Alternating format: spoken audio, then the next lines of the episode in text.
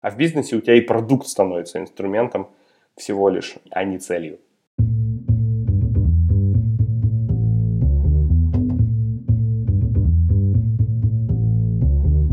Привет, я Юра Агеев, и это 60-й выпуск подкаста Make Sense. Вместе с гостями подкаста мы говорим о том, что играет важную роль при создании и развитии продуктов. Люди, идеи, деньги, инструменты и практики. И сегодня мой собеседник Сергей Бережной – мы поговорим о том, как связаны product management и аутсорс-разработка. Обсудим, как работать с людьми, которые влюбляются в свои идеи и решения. Поговорим о том, что такое и как развивать бизнес-mindset и как он связан с продуктовым мышлением. Обсудим пользу от насмотренности решений из разных индустрий, а еще поговорим о продуктовой тусовке в Украине. Подкаст выходит при поддержке Product Sense, конференция о менеджменте продуктов – Следующая конференция пройдет 28 и 29 октября 2019 года в Минске. Сергей, привет. Привет, Юр. На связи Сергей Бережной. Расскажи немного как раз про себя. Как-то я начинаю обычно со своей коронной фразы. Очень многие люди знают ее по записям, вебинарам, обучениям и так далее. Но если говорить о себе, то, в общем-то, я занимаюсь продукт-менеджментом уже последнее время. Классически перешел из разработки в управление проектами, потом в продуктовый менеджмент. Сейчас я Chief Product Officer в беттинговой компании Primatch. Это мое новое назначение. До этого я делал консалтинг в прекрасной компании DataArt. До этого несколько лет работал в Wargaming, и до этого я еще в основном был девелопером. Хотя и делал, конечно, свои стартапы, которые меня многому научили. Еще когда слов-то стартапы такие не было. Больше было просто делать свой бизнес. Круто. Слушай, ну Data Art конкретно это, насколько понимаю, аутсорс разработка. Да, да, Data Art это аутсорсинговая компания. Причем продукт менеджмент вообще как они связаны? В чем, в чем эта связь существует вообще? Продукт менеджмента и аутсорсинга? Да, это очень интересный вопрос, и когда я присоединялся в DataArt, я себе задавал такой же, и мы делали огромный хороший эксперимент о том, как продукт менеджмент может существовать в контексте аутсорсинговой или сервисной компании по разработке софтвера. И ты знаешь, достаточно интересные и хорошие есть решения в данном случае. Ну, я рассказываю долгую историю, я люблю истории, поэтому долгая так. история за несколько лет выглядит следующим образом. Поначалу, когда зарождался аутсорсинг, сервисная разработка у нас, да, выбирали только разработчиков. Вот у нас будут только разработчики на заказ. Потом появился дополнительный сервис layer, да, а надо же QA, да, кто-то должен это тестировать. Так, потом появились поверх этого, а этим хотя бы чуть-чуть надо управлять. Появляются проектные менеджеры. Да, все каждый более, более высокий слой. Потом появляются бизнес-аналитики. Потом появляются там, solution-архитекторы, которые уже интегрируют эту систему. И вот product management, на самом деле, это еще один слой, который э, наслаивается value-added service, который наслаивается на сервисную разработку. И он приносит определенному сегменту клиентов достаточно большую пользу. Ну смотри, э, тут же получается, что, по идее, это заказчик уже раз пришел за разработкой, он уже знает, что ему надо. Это большая моя боль. Была и есть, и будет, и вообще, да, независимости от этого, это сервисная разработка или просто продукт in-house мы делаем. Заказчик приходит, или бизнес, как мы говорим, да, иногда приходит с, с запросом что-то сделать, они у себя в голове уже придумали решение, они себе в голове придумали, как это будет, чаще всего отбрасывая часть про проблематику, чаще всего отбрасывая часть про генерацию гипотез, да, или решений. Они уже вот влюблены в свое решение, они туда пришли. И на самом деле в этом нет ничего плохого, люди так думают, люди так устроены. Нас еще со школы учат думать решениями, а не проблемами. Это, конечно, забавно. И мы вместе вот Кого-то учили, кому-то подсказывали, как переключиться из состояния решения в состояние проблемы и искать более оптимальное решение. Потому что ну, я не видел ни одного проекта, потому что у меня выборка очень небольшая из десятков, когда пришел заказчик, и все его пожелания влазили в его бюджет. Вот это переломный момент, от которого люди начинают думать, Ха, а что же можно сделать не так? И вот тут хорошо вступает на сцену продукт менеджмент, откатывая решение до состояния проблемы, откатывая решение до состояния валидации, чтобы сказать, о, вот оно. Наверное, здесь можно что-то изменить и заодно подправить ваш бюджет. Ну, бюджет это одно, а ведь еще есть конечная ценность продукта, который делается. Смотри, конечная ценность продукта это вот та прекрасная, хорошая риторика, Добрая, риторика да. в которой а, обсуждают продукты. Когда мы говорим о бизнесе, большинство бизнеса хорошо говорит, ребята, мы знаем, что надо нашим пользователям, давайте делать. Да? это уже решение. Неважно, как они пришли к этому выводу, важно, что они пришли с этим решением. Поэтому предполагать о том, что там клиенты сделали до этого хороший, правильный анализ продуктовый, предполагать. В некоторых случаях это правда так, и мы учились у этих клиентов делать это, да? А в некоторых случаях мы им говорили, а еще можно сделать вот так, и вот, вот донести вот эту ценность или донести вот это. Ну, то есть это был такой каждый раз подход, как нам ставить вот эти знания в тот или иной проект. Просто аутсорс, сервисная разработка, там, как ни назови. Ну, то есть это когда действительно к тебе кто-то приходит и говорит, ребят, вот мы хотим сделать вот такое. Кажется, что в каком-то смысле это противопоставление продукт менеджмента, но при этом при всем даже в классических IT-компаниях, которые делают продукты, такое тоже иногда бывает. Ну, только в роли заказчика выступает там собственник, акционеры, не знаю, и прочее, прочее.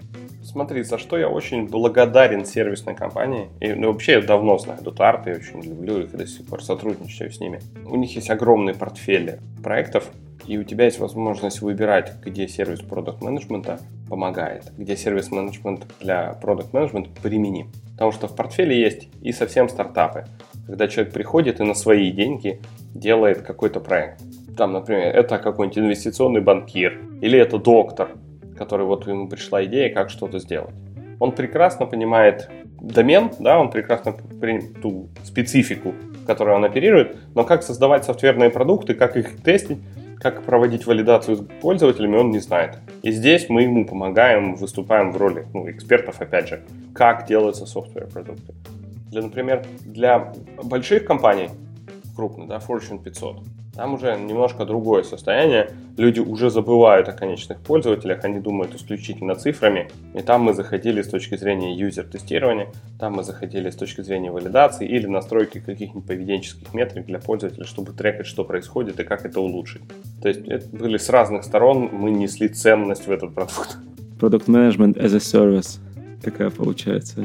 Я бы сказал экспертиз менеджмент as a service. Экспертиз? Да, да. Ну, просто мы не ставили себе цели, и никогда в Арке мы не говорили о том, что мы можем стать равны in-house product менеджеру, который сидит рядом, говорит каждый день с клиентами. Ну, это я же описываю идеального продукта, да? которого почти нигде не случается, говорит с клиентами, поддерживает связь, проводит ресерчи и так далее это все, вот, конечно, такого идеала не достичь. Сидя рядом с основателями, там, сидя рядом с людьми, которые несут основную идею, это, конечно, круто. Но какую-то часть экспертизы потихонечку оттянуть, какую-то часть экспертизы дать клиенту шире и больше, вот это стало нашим отправной точкой, как развивался это, эта экспертиза. Ну а как все-таки э, доносить до людей, что нужно заниматься продукт менеджментом. По сути, нужно идти общаться с клиентом, нужно думать о том, что, блин, ну, может быть, то решение, которое было предложено, оно все-таки не самое классное. Хотелось бы дать какой-нибудь универсальный ответ, но ты же понимаешь, их не существует.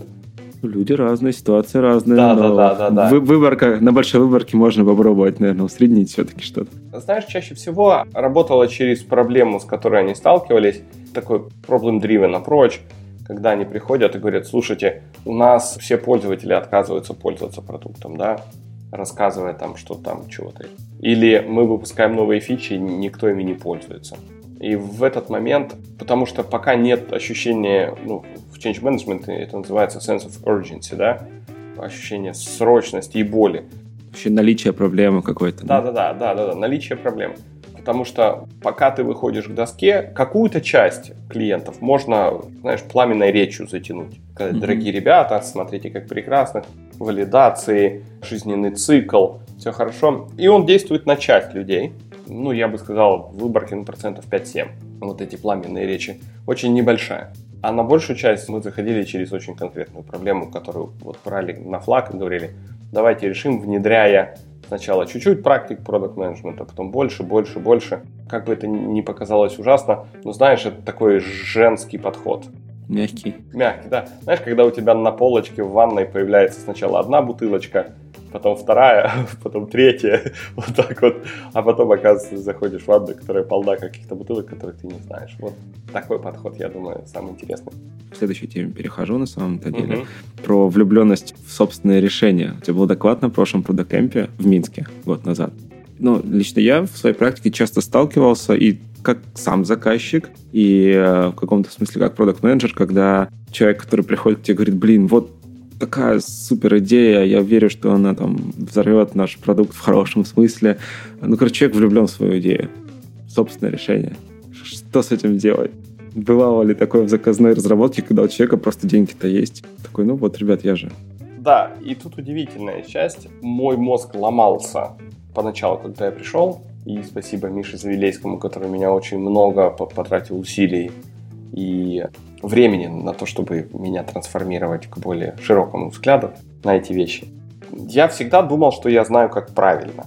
Вот, ну, говорю, вот у меня есть методология, смотрите, юзер-тестинг, сначала спросите маму, спасибо Фицпатрику, да, вот, приходите туда, делайте и так далее. И меня бесило, а я такой достаточно эмоциональный, да, легко завожусь, меня бесило, меня раздражало о том, что, боже, ребята, так же неправильно, можно так делать, или обязательно нужно так делать и так далее.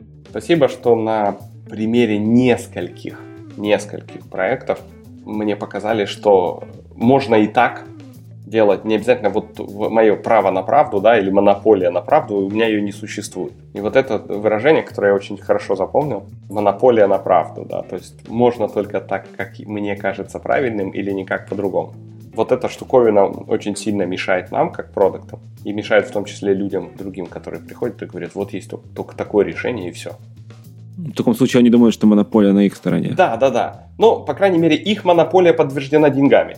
Это да, так. Их монополия чуть-чуть более веская, чем моя. Моя экспертиза, а у них деньгами. У нас получается такой трейдов. Мы выкладываем эти две правды достаточно. Так вот, и когда люди приходят влюбленные в свои решения, это было во всех компаниях, в которых я работал. Когда я сделал свой стартап, мне тоже казалось, что мои идеи самые гениальные. И нафиг их проверять, давайте сразу в продакшн идти. Когда части, опять же, это естественно. Сейчас мой подход достаточно следующий. Хорошее задается вот if анализ, да, что если. То есть мы говорим, хорошо, это клевая идея. Вот, давайте попробуем сделать ее еще лучше. А что будет, если вот это? А что будет, если вот это? А что будет, если вот это? А как мы можем эту решить проблему по-другому? Потихонечку я вот и на прошлом докладе рассказывал о том, что как раз на, на Product Camp потихонечку ты сдвигаешь человека с осознания одной простой вещи. Есть не одно решение. Весь там час, два, три, неважно, ну, в зависимости от вашей дистанции или так далее, ты занимаешься тем, что с помощью вот коучинговых техник, да, вот, вопросов, постановок, можно ли решить по-другому, а как вы думаете, как отреагирует, и так далее, и так далее, ты сдвигаешь человека с вопроса, что существует одно решение. Как только ты этого добился, предлагать любые альтернативы достаточно легко. Но скажу, что это способ, ну, процентов 50 людей можно уговорить. Есть процентов 45 людей, которым пока не разобьют лоб себе и не докажут себе, что это так, на них вот это работать не будет попытаться всех переубедить, мне кажется, достаточно. Это единственное, что можно сделать, сказать, давай, как это можно сделать, или быстрее, или дешевле, чтобы мы не все деньги потратили на это. Вот мне кажется, это единственное хороший такой подход, которому я научился в разных бизнесах, не только в Дотарте, но в Дотарте, наверное, огранил это, это искусство, как убеждать людей, что есть не одно решение. Да интересно, то есть, по сути, ты с первой половины понятно, ты пытаешься все-таки переубедить, как-то наставить на путь истины, который ты считаешь, опять же. Евангелизация такая, да? Евангелизация. Я несу да, свет. Добро вечное. А со вторым ты такой, ну ладно, черт с тобой, но вот смотри, ты вот это хочешь сделать за миллион, а можно сделать за 150 тысяч рублей. Ну, давай, в общем, попробуем. Типа того. Ну, тут, опять же, если могу сдвинуть с осознания того, что это и решение не единственное, да, вот этими вопросами, тогда мы начинаем вместе искать более оптимальное решение. Если совсем никак не могу сдвинуть, говорю, давай хотя бы сделаем это дешевле. Вот, вот человеку иногда, знаешь, есть люди, которые, например, спускают огромное состояние на яхты, да, вот, они их покупают, они раз в год на них катаются, в остальное время платят за их простой сервис и обслуживание, да. То есть чудовищно дорогое удовольствие, чтобы покататься раз в год. Но они могут себе это позволить. Есть часть людей и пласт людей, которые могут себе позволить разработку именно так, как они хотят. Mm-hmm. И они говорят, ребят, ну вот у вас есть миллионы, чтобы заказать разработку? Нет. А у меня есть. Давайте делать так, как я считаю нужным. Понятно, что с ними спорить не стоит. И в бизнесе, не обязательно в сервисном. Ну, ты же, я уверен, знаешь много продуктов, которые именно так и развиваются когда да. визионер, Слышал. собственник так вот и говорит, ребят, типа, все хорошо, но делаем так, как я сказал. Да, ну это, кстати, мой следующий вопрос был. Ну, то есть, когда у тебя там сервисный аутсорсинговый бизнес, у тебя, ну, какой-то есть входящий поток клиентов, ты там с одним не получилось договориться, но сделали задачу. Пошел с другим, у тебя получилось изменить его мнение, сделал в рамках своей монополии на правду, uh-huh. монополии продукт менеджмента окей. Если ты работаешь условно в компании, то, ну, конечно, у тебя больше времени на то, чтобы попытаться изменить, решение, но с другой стороны, людей сложно менять, получается, ты в каком-то смысле можешь оказаться ну, в заложниках, что ли, вот такого механизма принятия решений. Да, и тут, опять же, так как я видел достаточно много компаний, спасибо там, да, и Карьере, и Дарту, которые помогли мне увидеть достаточно многие компании изнутри, когда мы их консультировали. Когда у тебя вот складывается такая ситуация, на самом деле чего хорошего, да, у тебя рядом есть союзники, людей, которых ты можешь подговорить, да, а групповое мнение всегда чуть более важное, чем мнение одного человека. Да, ты говоришь, ребята, смотрите, давайте это, давайте все вместе придем, там, сделаем этот проект. Ну, то есть ты начинаешь действовать через влияние да, большого количества людей. И даже самые упертые собственники там, и визионеры все-таки прислушиваются к группе больше, чем к одному человеку. Вторая, что было видно и в некоторых компаниях, очень интересно, да, когда мы приходили, вокруг этого собственника появляется такой психотип людей, да, ну, я, когда говорю о собственнике, это может быть, да, яркая личность, не обязательно владелец полный, да, но всегда появляется вот группа людей, которые учатся с этим жить. Да. Они Согласен. настраиваются, подстраиваются, причем не всегда это контрпродуктивно, да иногда у них получаются хорошие продукты. Просто они умеют гасить эту волну, они умеют ее разворачивать в нужную сторону, интерпретировать слова, договариваться. Знаешь, как-то как в китайской, да, искусство пройти между капель дождя. Как пройти между этими каплями. Потому что, да, как бы нам не хотелось, личности и характеры все-таки решают очень многое. Процессы это, ну, как так сказать, хорошая картинка, хорошая афиша, Надстройка, но за ними, да. за ними стоят живые люди. Это да. Ну, еще в то же время про образ мышления, ну, то есть то, как мыслит человек, как он принимает решения, собственно, в конце концов, оказывает влияние на то, как мы с ним работаем. Вот, и здесь тоже недавно, когда готовился, искал статью и увидел, что ты принимал участие, там была сборная солянка такая про мыслей, выводов про продукт mindset и бизнес mindset. Угу. Ну, то есть про образ мышления через продукты, через бизнес. Вот сейчас хотелось бы про это поговорить больше. Ну, то есть то, о чем мы сейчас говорим с тобой, это ну, тоже какой-то там mindset, образ мышления. И все же, если попытаться выделить вот что такое продуктовое мышление, что такое бизнес-мышление вообще, они разные, не разные, к какому мышлению там ты себя лично ближе uh-huh. относишь? Хороший вопрос, он содержит достаточно как-то... Он не имеет однозначного ответа, и поэтому он априори интереснее, чем вопрос, который имеет однозначный ответ. Да? Я для себя... Вот майнсеты — это же штука, которую нельзя проверить, да? Сложно очень, вот, да. Вот, и поэтому... Но хотя вот четко понятно, этот человек думает с тобой в подобной системе координат или нет. То есть ты не можешь это описать, параметризировать, да, ну хорошо понимаешь, вот с этим человеком ты говоришь одинаково или нет. Вот для себя я выделил несколько уровней, наверное, связанных с моим развитием, да, хотя у некоторых людей развитие идет по-разному. Я вначале думал как инженер, я учился как инженер, думал как инженер, да, и в моем инженерном мире там слово правильно было, да, вот код должен построить вот так, там та та та та та было правильно, неправильно, от меня одного зависело качество решений, на которых я мог влиять. Потом у меня появился менеджерский подход так, к проекту, да, я уже сам не от, от одного меня зависит, я начинаю какие-то взаимосвязи людские думать о них, да, но я могу на них влиять. Вот мне очень важно, да, там, как руководитель я могу влиять на этих людей. Я думаю системой, на которую влияю. Когда ты переходишь как продукт, да, ты начинаешь работать с системой, на которую ты вообще мало влияешь. Ну вот представь себе, да, там в B2C и в B2B, когда ты работаешь, неважно. Твои кастомеры — это люди, на которых степень твоего влияния очень, мягко говоря, ограничена. Да, ты можешь их только убеждать, ты можешь их только сподвигать, мотивировать и вот эти все вещи.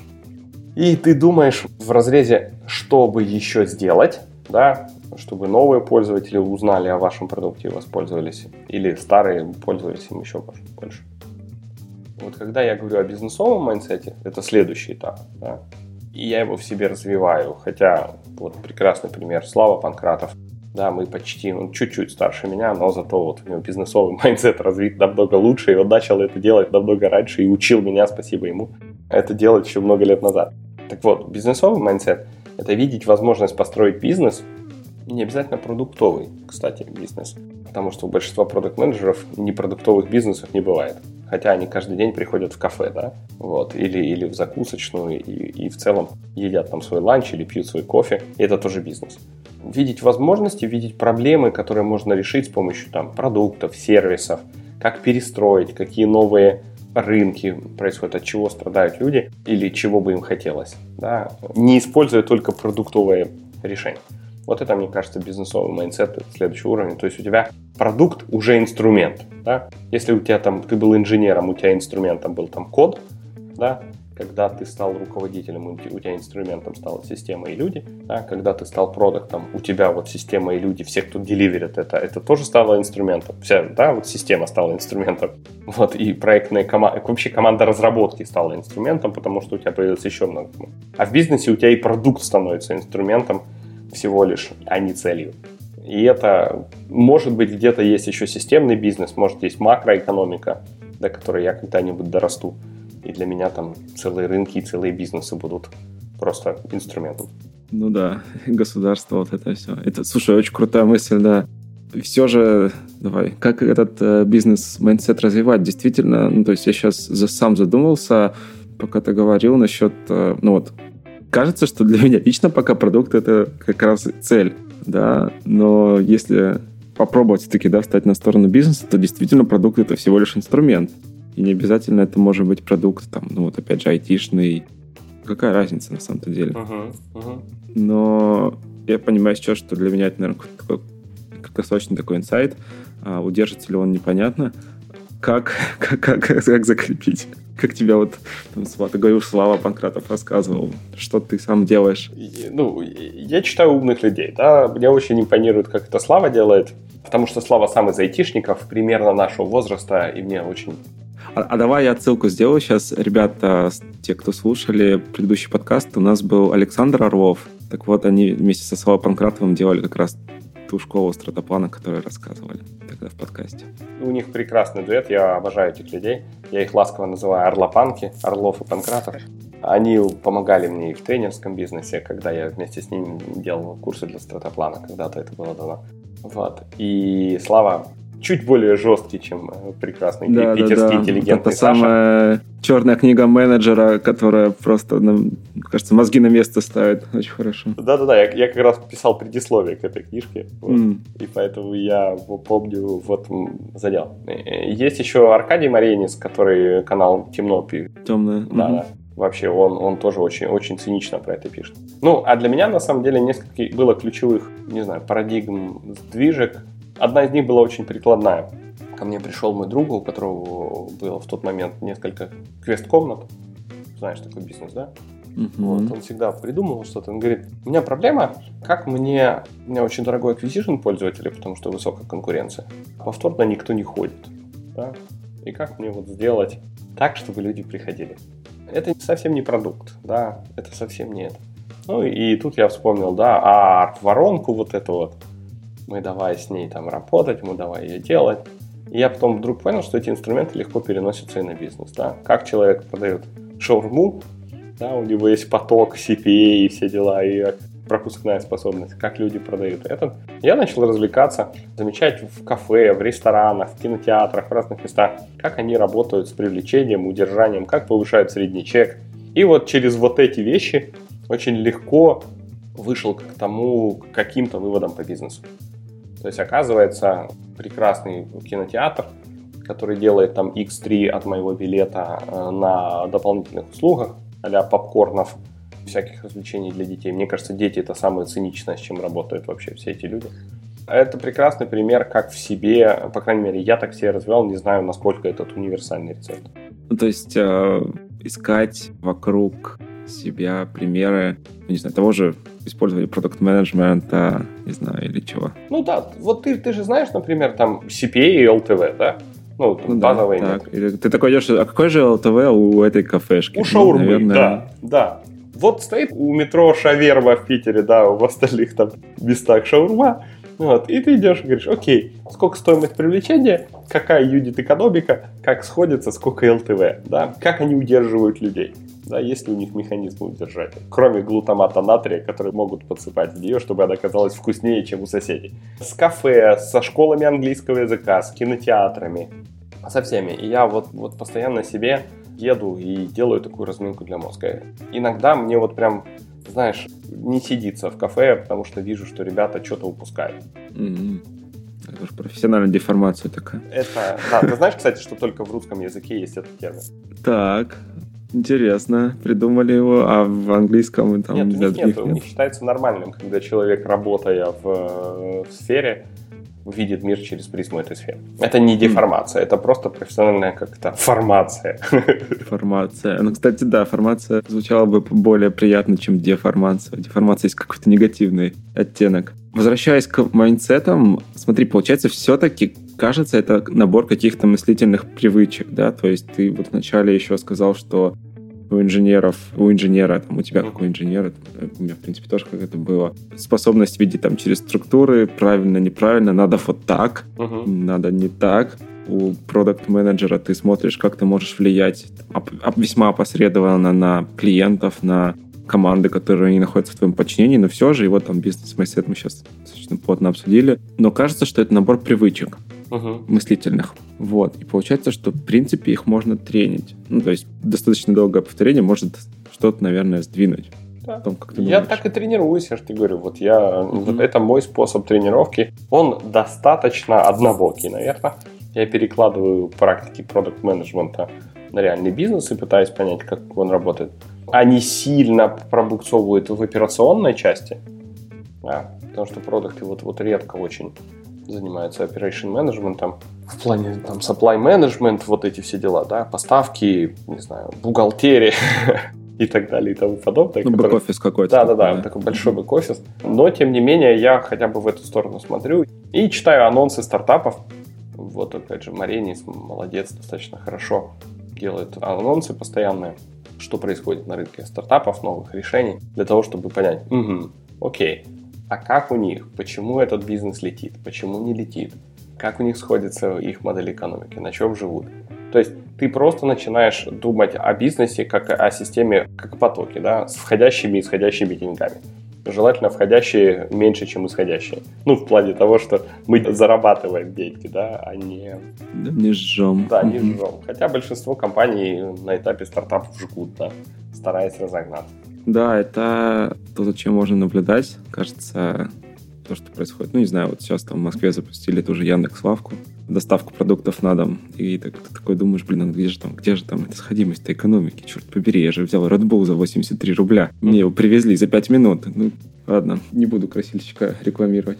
Опять же, тут еще надо поймать тренд, да, доставка товаров на дом, доставка всего стала уже как бы по умолчанию Необходимость. Во, во многих городах я вот, да, сейчас доставку на дом, это прекрасно.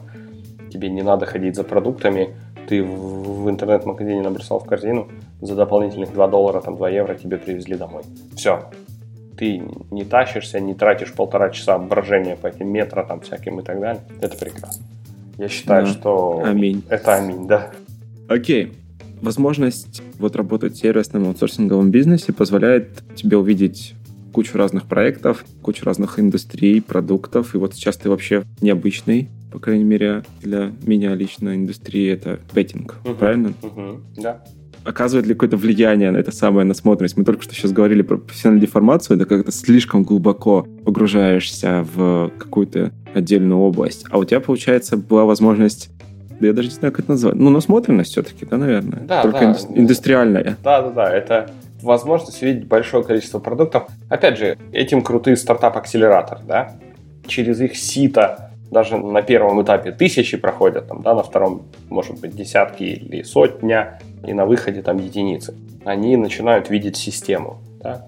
Вот мне кажется, что мое огромное приобретение в переходе между там заказной разработкой, я до этого тоже работал, да, в Global Logic, в Validio, в Luxoft чуть-чуть, все это была заказная разработка, и переставлял ее с продуктовой, да.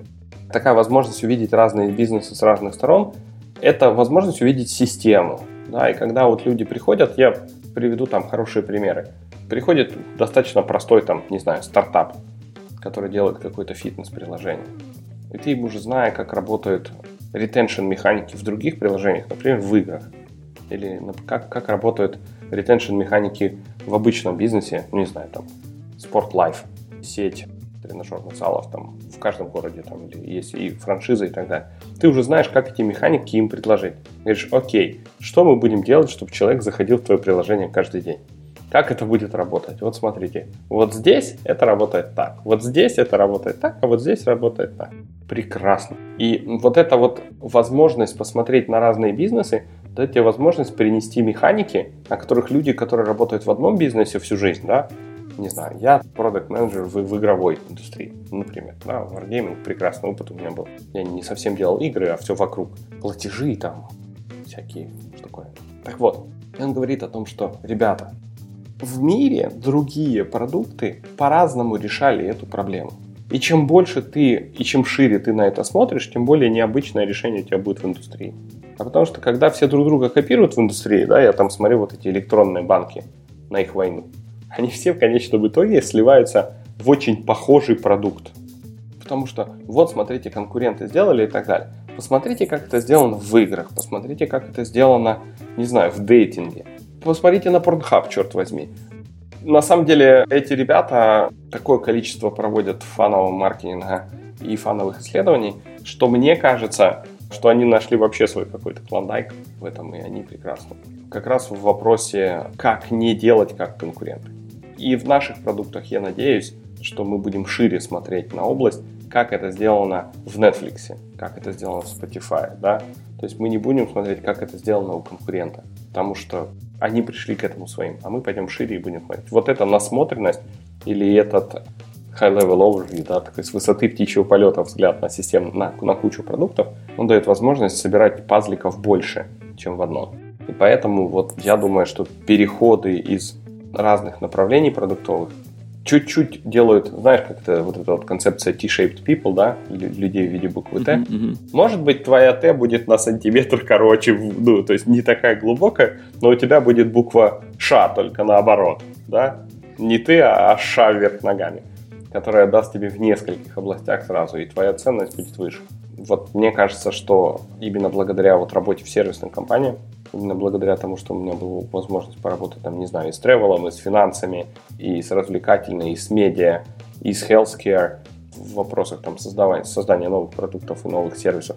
Намного легче уже говорить с людьми о разных продуктах, и намного легче в своем продукте сейчас какие-то механики приносить, пробовать, потому что ты не, не просто идешь за набором конкурентов. Вот, кто номер один, давайте у него стянем эту фичу. Я говорю, да нет, мы не станем номер один, если будем стягивать фичу конкурентов. А как, ну вот не у всех есть такая, была такая возможность поработать с большим количеством компаний, где это все брать? Читать книжки долго, за акселераторами может следить или что еще? Слушай, ну читать книжки, как, это знание, да, то есть это твоя осведомленность, вот.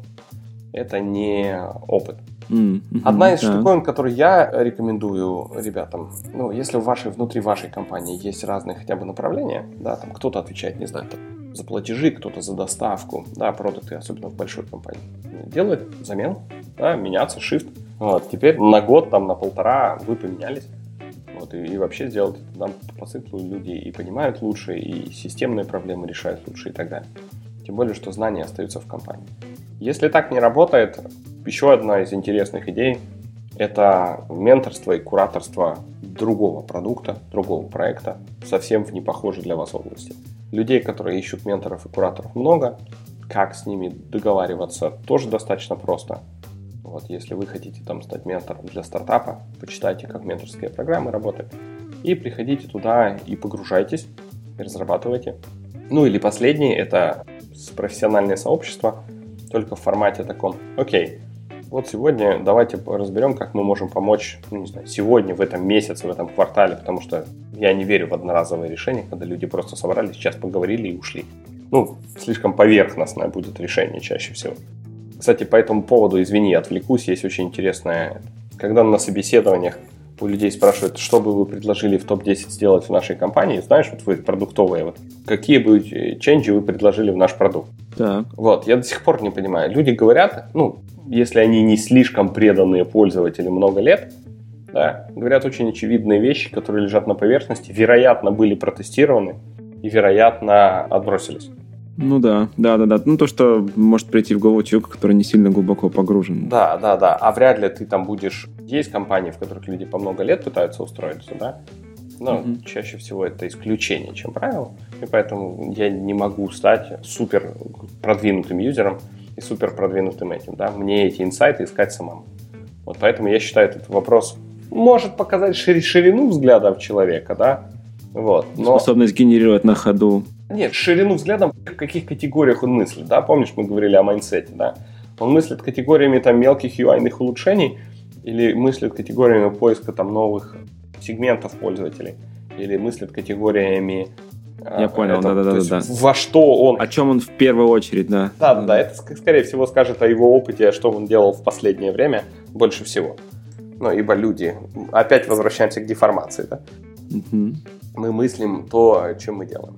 И поэтому, вот возвращаясь к мысли к последнему, вы выбираете себе напарника, с которым вы, например, делитесь информацией о своем продукте, рассказываете roadmap, рассказываете свои там фичи, которые вы хотите делать, почему вы хотите делать. Он только договоритесь, что он в контексте своего знания и своей области предлагает вам улучшение. То есть вот, например, ты бы делал фитнес-приложение, я делаю беттинговое приложение, да, и вот я говорю про acquisition, я говорю про фичи, которые мы хотим сделать на acquisition. Ты говоришь, а у нас в фитнесе это вот так. Mm, да, и это работает через свою вот призму. Да. Uh-huh, uh-huh. И ваше, конечно, при этом общее суммарное знание увеличится, и синергетический эффект где-то да сработает. Клуб разных индустрий. Вот, это отличная идея. Ребят, кто хочет, можно запускать. Слушай, а кейсы? Разбор каких-то кейсов, тех же гарвардских, MIT, Sloan, ну, то есть там разные индустрии. Да, я к ним отношусь всегда, ну, то есть я просто немножечко знаю, как их выбирают. Они для тебя навсегда останутся теоретическими. Да? Uh-huh. Вот ты посоветовал человеку, не знаю, новую ретеншн механику, как у вас фитнес приложение сделано для его банковского приложения. Да? То есть, ну, вообще не связаны. Два бизнеса, да. И вы видите, как это работает. Да, вы видите фидбэк, вы видите движение. Mm, цикл обратной связи. Да, да. когда вы идете разбирать красивые кейсы, которых специально долго и мучительно полировали, вы получаете знания, но вы получаете статические знания. То есть тогда это было так, в тех конкретных обстоятельствах при, были приняты те решения. Мы же понимаем, что очень много контекста не передается, да? Да. Там много остается за скобками, за кадром и так далее. Невозможно это сделать полноценно. Вот я поэтому ко всем книгам, особенно к историям успеха, отношусь очень... Скептически? Даже не скептически, очень аккуратно, да. Мне очень нравится выражение, которое, когда у людей случается успех, они по большей части приписывают этот успех своим способностям. Когда у людей случаются неудачи, они по большей части приписывают это обстоятельствам ну, там, непреодолимой силы, партнеры и козлы, там, не знаю, платежи не провели, еще чего-нибудь, ну, то есть, да, или, или закон какой-то ввели, у меня отобрали рынок, или перекупили, ну, ты понимаешь, да? Вот, а когда люди выигрывают и достигают успеха, чаще всего они приписывают это не удачному стечению обстоятельств, Потому какие они молодцы. Своей, своей гениальности. Там. Да, да. Вот, поэтому на самом деле в мире так мало людей, которые могут серийно делать успешные продукты. Угу. Именно поэтому. То есть быть успешным один раз в тех обстоятельствах и быть успешным многократно – это разный скилл, как мне кажется. Поэтому не переоценивайте, пожалуйста, success stories. Делайте скидку на обстоятельства. Да, делайте скидку. Всегда нет, там, безусловно, есть наверняка какой-то процент очень-очень-очень тяжелой работы. Ну да.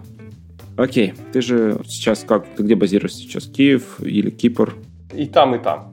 Так, значит, можешь рассказать нам о том, как дела с продукт менеджментом сейчас, с тусовкой продуктовой в Украине. Я знаю, ты в начале лета делал, помогал делать конференцию Item Customer Development. Угу.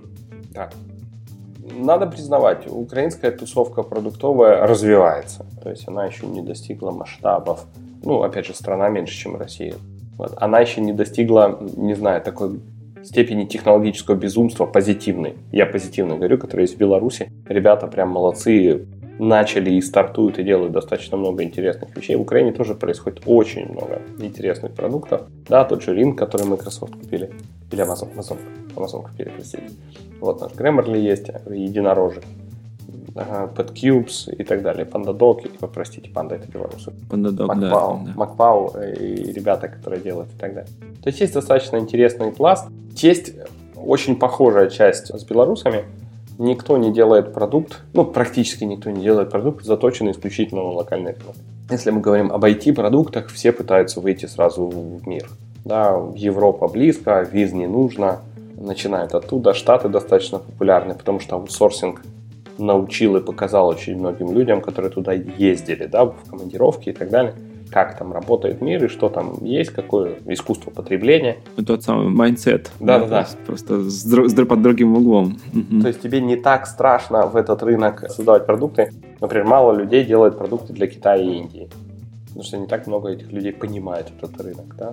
Хотя там Китай очень огромная экономика и так далее. Вот, поэтому mm-hmm. где-то так тусовка развивается. Я очень хочу, чтобы она дальше росла. Я очень хочу, чтобы она дальше развивалась. Мы будем делать эти ивенты и дальше. Вот Customer Development прекрасно. Мы впервые сделали, знаешь, очень нишевую конференцию. Поставили ну да, я удивился еще, что это прям тема. Это даже да. не вертикаль, а тема отдельно. Да-да-да. Я я сам же много выступал раньше и очень устаешь от общих конференций, где ты не можешь глубже копнуть, чем на вот, знаешь, 30 минут доклада.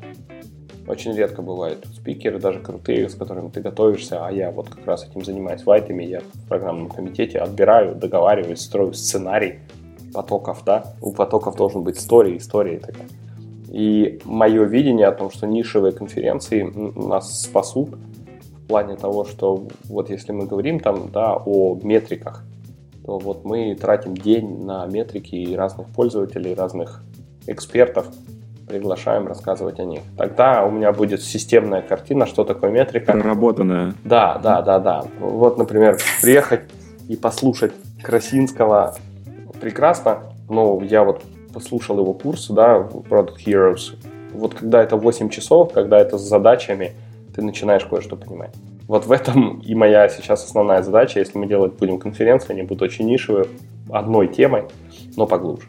Хм, интересно, подумаем об этом тоже. Слушай, ну это, кстати, как раз про насмотренность, кажется, да? То есть ты где-то наверняка откуда-то идею эту почерпнул и принес на конференции. Не, я сам... Сам дошел? Дошел, да. Я устал ага. от посещения многих конференций, когда ты тусишь с тремя-пятью знакомыми людьми, и все. Да, люди не приходят, не задают вопросы, люди не приходят это. И это начинается, вот я тогда для себя это сделал.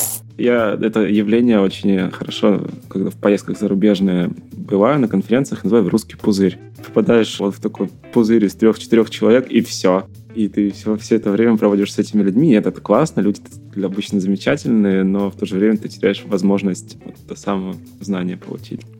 Окей, давай прощаться. Спасибо тебе большое, что нашел время, и надеюсь, увидимся или на кемпе, или на одной следующей конференции. Да, спасибо тебе большое. Мне было очень приятно пообщаться, очень интересные темы. Как всегда, если у кого-то возникают вопросы, пишите, звоните. Давайте не оставаться в пузыре. Добавим ссылку на Facebook. Пока-пока. Пока-пока. Итак, в этом выпуске подкаста Make Sense вместе с Сергеем Бережным мы поговорили о том, как связаны продукт менеджмент и аутсорс разработка. Обсудили, как работать с людьми, которые влюбляются в свои идеи и решения. Поговорили о том, что такое и как развивать бизнес-майндсет и как он связан с продуктовым мышлением. Обсудили пользу от насмотренности решений из разных индустрий. А еще поговорили о продуктовой тусовке в Украине. Подкаст выходит при поддержке Product Sense, конференции о менеджменте продуктов, Следующая конференция пройдет 28 и 29 октября 2019 года в Минске. Это был 60-й выпуск подкаста Make Sense и его ведущий Юра Агеев. Подписывайтесь, ставьте лайки и присылайте обратную связь. Спасибо, что были с нами. До следующего выпуска. Пока.